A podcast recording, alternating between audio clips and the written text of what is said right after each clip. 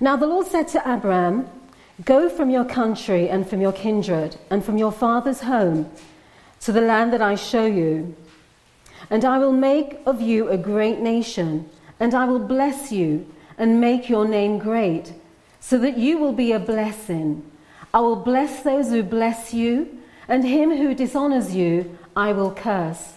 And in you all the families of the earth shall be blessed. So Abram went as the Lord had told him, and Lot went with him. Abram was 75 years old when he departed from Haran. And Abram took Sarai his wife, and Lot his brother's son, and all their possessions that they had gathered, and the people that they had acquired in Haran. And they set out to go to the land of Canaan. When they came to the land of Canaan, Abram passed through the land to the place called Shechem, to the oak of Moreh. Moreh. And at that time the Canaanites were in the land. Then the Lord appeared to Abram and said, To your offspring I will give this land. So he built there an altar to the Lord, who had appeared to him. From there he moved to the hill country, onto the east of Bethel, and pitched his tent, with Bethel on the west and Ai on the east. And there he built an altar to the Lord, and called upon the name of the Lord. And Abram journeyed on, still going towards Negeb. Now there was a famine in the land, so Abram went down to Egypt to sojourn there, for the famine was severe in the land. When he was about to enter Egypt, he said to Sarai, his wife, I know that you are a woman beautiful in appearance. And when the Egyptians see you, they will say, This is his wife. Then they will kill me but they will let you live. Say, You are my sister, that it may go well with me because of you, and that my life may be spared for your sake. When Abram entered Egypt, the Egyptians saw that the woman was very beautiful. And when the princes of Pharaoh saw her, they praised her to Pharaoh, and the woman was taken into Pharaoh's house. And for her sake, he, he dealt well with Abram. He had sheep, oxen, male donkeys, male servants, female servants, female donkeys, and camels. But the Lord afflicted Pharaoh and his house with great plagues because of Sarai, Abram's wife. So Pharaoh called Abram and said, What is it you've done to me? Why did you not tell me that she was your wife? Why did you say she is my sister? so that I took her for my wife. Now then, here is your wife, take her and go. And Pharaoh gave men orders concerning him, and they sent him away with his wife and all that, all that he had. The Nights ago, I picked a fight with the second verse in the hymn, Trust and Obey. The second verse says, not a shadow can rise, not a cloud in the skies, but his smile quickly drives it away. Not a doubt or a fear, not a sigh or a tear can abide while we trust and obey. And I ask the question what world was John Sammis, the hymn writer, living in when he wrote those words? But then one of you reminded me the week after that that the praise hymn book have changed the words of, of that verse so that it goes like this When the shadows arise, or when the clouds fill the skies, he can turn all our darkness today. In the midst of our tears, in our doubts and our fears, we are kept as we trust and obey. And I think that is a great and a wonderful improvement on the original words. But both versions are right to identify trust and obedience as the two keys to the Christian life. Trust and obedience are like the two sides of a double edged sword that slashes its way to victory. Uh, trust and obedience are like the two sides of a coin that belong to the currency of heaven. Uh, the change of doubt and the banknotes of despair are not legal forms of tender in the kingdom of God. Only the coins with trust on the one side and obedience on the other side can be used in the kingdom of God. They're the only things that are of any value in the kingdom of Christ. So, friends, if, if your faith and obedience are perfect tonight, then you don't need the passage that Carol just read for us and the message that I'm about to preach for us tonight. But if you're a human being, then you do. And you do need Genesis 12, verses 10 to 20. We're going to see the disasters of doubt and the glories of God's faithfulness to us and to his people. So that when the shadows do arise and when the clouds do fill the skies, we'll trust and obey because we'll remember the lesson of this passage. If I had to put it all in a sentence, it would be this God is a promise keeping God. God is a promise keeping God. Life can be difficult, wrote Amy Carmichael, missionary to India. Sometimes the enemy comes in like a flood. But then is the time to prove our faith and live our songs. Well, may God bring this message and this passage home to each one of us tonight. The point again is God is a promise keeping God. And we are going to see first Abram's doubt and second God's deliverance. Number one, Abram's doubt. Look again at verse 10 with me. It says, Now there was a famine in the land, and that is the land of Canaan. So Abram went down to Egypt to sojourn there, for the famine was severe in the land. When he was about to enter Egypt, he said to Sarai, his wife, I know that you are a woman beautiful in appearance. And when the Egyptians see you, they will say, This is his wife. And then they will kill me, but they will let you live. Say you are my sister, that it may go well with me because of you, and that my life may be spared for your sake.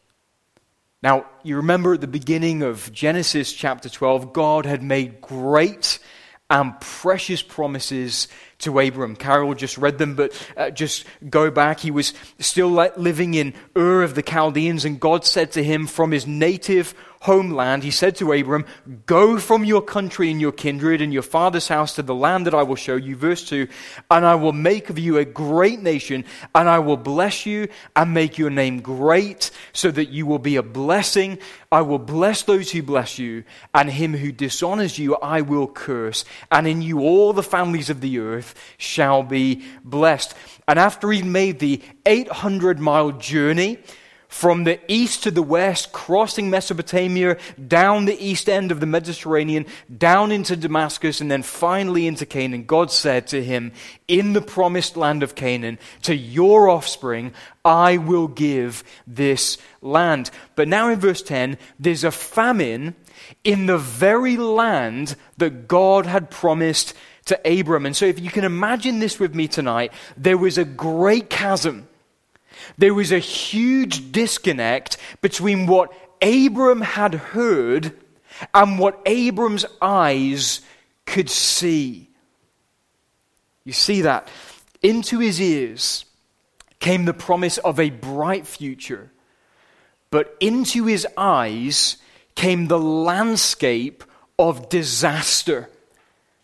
There was this great gulf this enormous chasm between what had been promised to Abram and what Abram could see before him. And I don't believe Abram was sinning by going down to Egypt, but what is clear is that in view of the disconnect between what his ears had heard and his eyes could see, Abram's faith had taken a knock. We might even say Abram's faith had been beaten up. Why do I say that? Because of how he behaved when he arrived in Egypt. He gets to Egypt, and all of a sudden, he's no longer trusting God's promise. He's no longer trusting the promise that had caused him to make an 800 mile journey, even though he didn't know where he was going. I will make of you a great nation, Abram. And to your offspring I will give this land. That hadn't happened yet. And yet, in view of the disconnect between what his ears heard and what his eyes could see, he's thinking to himself, maybe God won't make a great nation after me uh, uh, of me after all, and maybe I need to take matters into my own hands.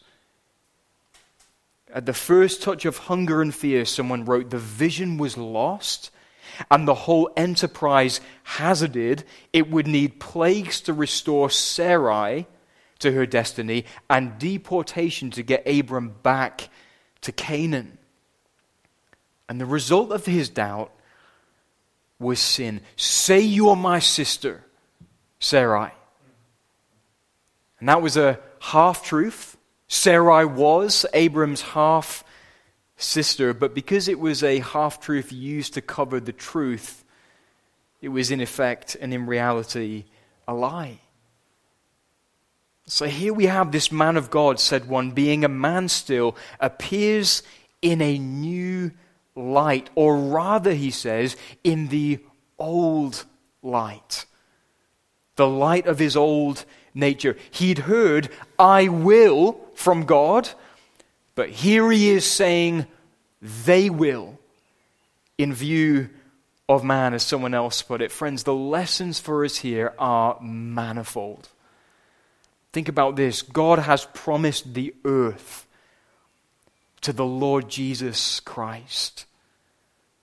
Abram's descendant. And one day, God's will will be done on earth as it is in heaven. Christ will be honored and loved throughout the world. The nations will bow before him. The tribes will exalt him. Tongues will extol him, and the peoples will, will praise him. That is the promise that has been spoken into our ears. But the landscape of disaster is what presently fills our eyes. We hear God's promise in our ears, but then we open our eyes and we see blasphemy written across every city of the world. We see a, a world that considers the slaughter of unborn children a mark of societal sophistication. We see a, a culture that wants to deface the image of God by erasing male and female. We see pastors who are ashamed of their Bibles and who blush at the mention of inerrancy and cringe at the very gospel of Jesus Christ. The gap between what is promised and what we presently see is vast. But here is the question for us tonight what will we fill the gap with? What will we fill the gap with? Abram filled the gap with doubt and ultimately sin. Friends, we must fill the gap between what our ears have heard and what our eyes presently see with trust and obedience. Trust and obedience, counting it all joy. When we meet trials of various kinds, knowing that the testing of our faith produces steadfastness, letting steadfastness have its full effect, that we might be perfect and complete, lacking in nothing. We might look stupid as we seek to obey the great commission of making disciples of all nations in view of what the world is currently like, praying for the lost, inviting people to church, running Christianity Explored courses, the gap seems too wide for that to make any sense. But, friends, let's refuse to fill the gap with doubt and sin and instead fill it with trust and obedience. Trust and obey. For there is no other way to be happy in Jesus but to trust and obey. Let me give you another example. God has promised that when Abram's descendant returns and, and the world is given to him as his inheritance and as our inheritance as well, there'll be no pain for our bodies anymore. There'll be no creak of our neck as we get out of the shower or as we sleep in a weird position. I'm 33 now. I feel like I'm 83. But Paul says, For this perishable body must put on the imperishable, and this mortal body must put on immortality. When the perishable puts on the imperishable, and the mortal puts on immortality, then shall come to pass the saying that is written Death is swallowed up in victory. O death, where is your victory? O death, where is your sting? But right now, our perishable bodies break down, and they're in pain and they don't work like they should. They don't function as they were originally intended to function. And, and some of you are, are awaiting operations. And some of you are in chronic pain, and, and the pain wears your faith down. And you're tempted to fill the gap with doubt and even sin. But, friends, there is a better option and it is trust and obedience.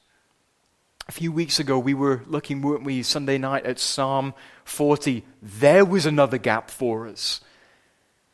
God had promised David a throne, and yet there he was in the pits, hiding, fearing for his life. What did David say? I waited patiently for the Lord. He inclined to me and heard my cry. He drew me up from the pit of destruction, out of the miry bog. He set my feet upon a rock, making my steps secure. He put a new song in my mouth, a song of praise to our God. Many will see and fear and put their trust in the Lord. Blessed is the man who makes the Lord his trust, who does not turn to the proud to those who go astray after a lie. Friend, mind the gap. Mind the gap between what has been spoken into our ears and what our eyes can presently see. There may be a chasm, and perhaps we can't even see the other side because the world is in the state that it is presently in. But, friends, the choice is ours. What will we fill the gap with? Doubt and sin, trust and obedience. They're the only two options.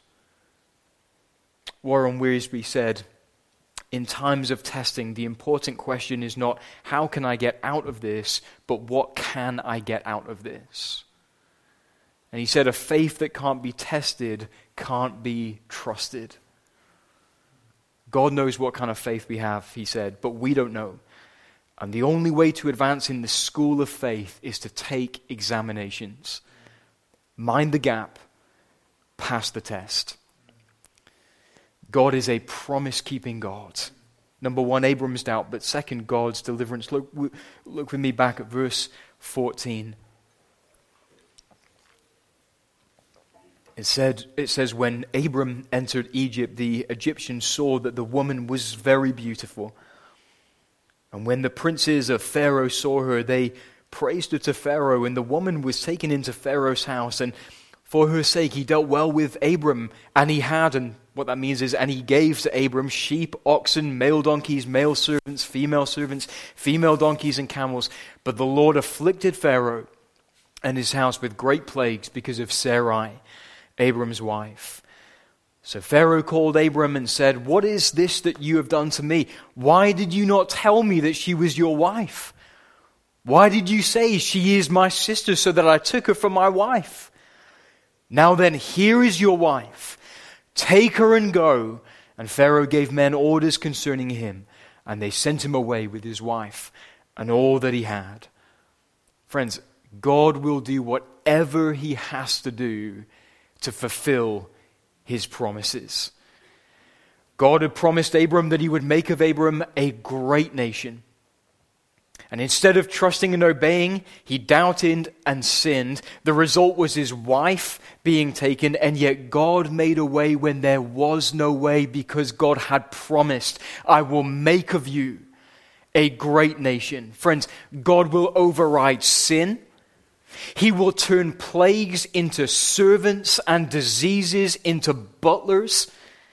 He will ensure that the king over here and the Pharaoh over there does his bidding.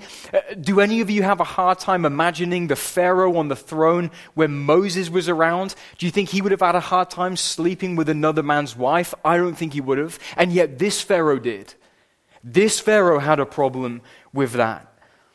God will do whatever he has to do God will allow whatever He has to allow. God will stop whatever He has to stop. God will use whatever He has to use to fulfill His promises in Christ Jesus our Lord.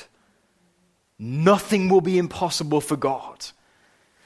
Not the foolish actions of His people, not the sins of His children, nor the rulers of the world can thwart, stop, or hinder God's purposes from coming to pass.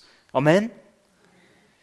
God promised Abram that from him all the nations would be blessed through his offspring, the Lord Jesus Christ. And think about the interventions that God had to pull off to ensure that that had to happen. God had to ensure that a virgin conceived. And it happened. God had to ensure that the Messiah would be born in Bethlehem, even though Mary and Joseph were in Nazareth. And so it just so happened that a census was called to get them to Bethlehem at just the right time for the Messiah's birth. God had promised that the, the Messiah would have his hands and his feet run through, and yet when God made that promise, crucifixion hadn't even been invented yet. And yet, by the time Jesus had been born, the Persians had invented it and the Romans had perfected it. Why? Because God is a promise keeping God. Maybe you're here tonight and you're in a situation not unlike Sarai. What I mean is, the very ones called to protect you have been the very ones who have failed you. There's all this debate in the commentaries about whether uh, uh, Sarai and the Pharaoh would have actually have committed adultery. Some of them said, well, it would have been inevitable. Others of them said, well, there's no way because to be taken into a harem would have meant enduring a period of time of uh, beautifying or beautification, we can't know. The point is this the great evil of Genesis chapter 12 lay at Abram's door. But God's promises to Sarai would come to pass. They were still yes and amen to her in Jesus. She would conceive and bear a son. And the same is true for us. Now that Jesus Christ has come, those over us may fail us in our families, those in government over us may let us down, those in authority from the left and from the right may well fail us, and yet God has never failed us because God is a promise keeping God. But maybe you're here tonight and you're a bit like, Abram, you haven't done what God has called you to do. You haven't loved your wife like Christ has loved the church. You haven't prayed without ceasing. And you filled the gap with anxiety and with mistrust and fear and bitterness and frustration. You haven't loved others like you love yourself. You haven't worked hard unto the Lord. You haven't prayed without ceasing. You, you haven't been a generous giver.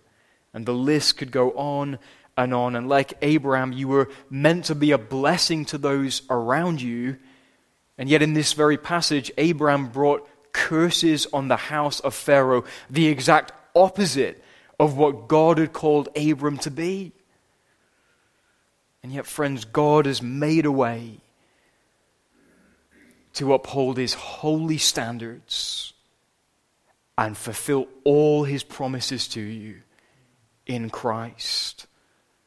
And that was through Jesus Christ himself, who said, I am the way, the truth, and the life. No one comes to the Father but by me. It was fulfilled in Jesus, the one who bore all of our failure on the tree and was pierced for our transgressions and was crushed for our iniquities, so that we could be free of every failure And so we could receive every blessing and every promise could be ours in Christ. Friend, turn again in repentance and faith to Jesus Christ right here and right now. And the blessing promised to Abram will be the blessing received into your heart by faith and by faith alone. And once you've re- received it afresh, let me give you this word of exhortation. Devote your life to a life of integrity.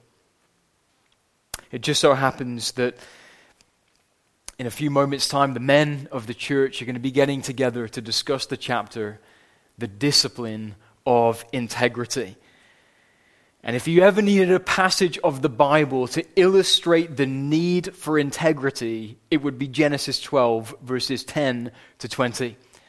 It is a perfect illustration. And I want to close this message tonight by listing the five benefits of integrity that R. Kent Hughes lists in that great chapter. He lists first character. He says there can be no doubt that integrity is its own reward, for it produces character, and notwithstanding divine intervention, character de- de- determines the course of one's life here on earth. He lists second conscience. And he says, if you have a clear conscience, you will be able to stand firmly in the storms that swirl around you. If your heart does not condemn, condemn you but affirms you, you will be a tower of strength. Quote, whoever walks in integrity walks securely. Proverbs 10, verse 9.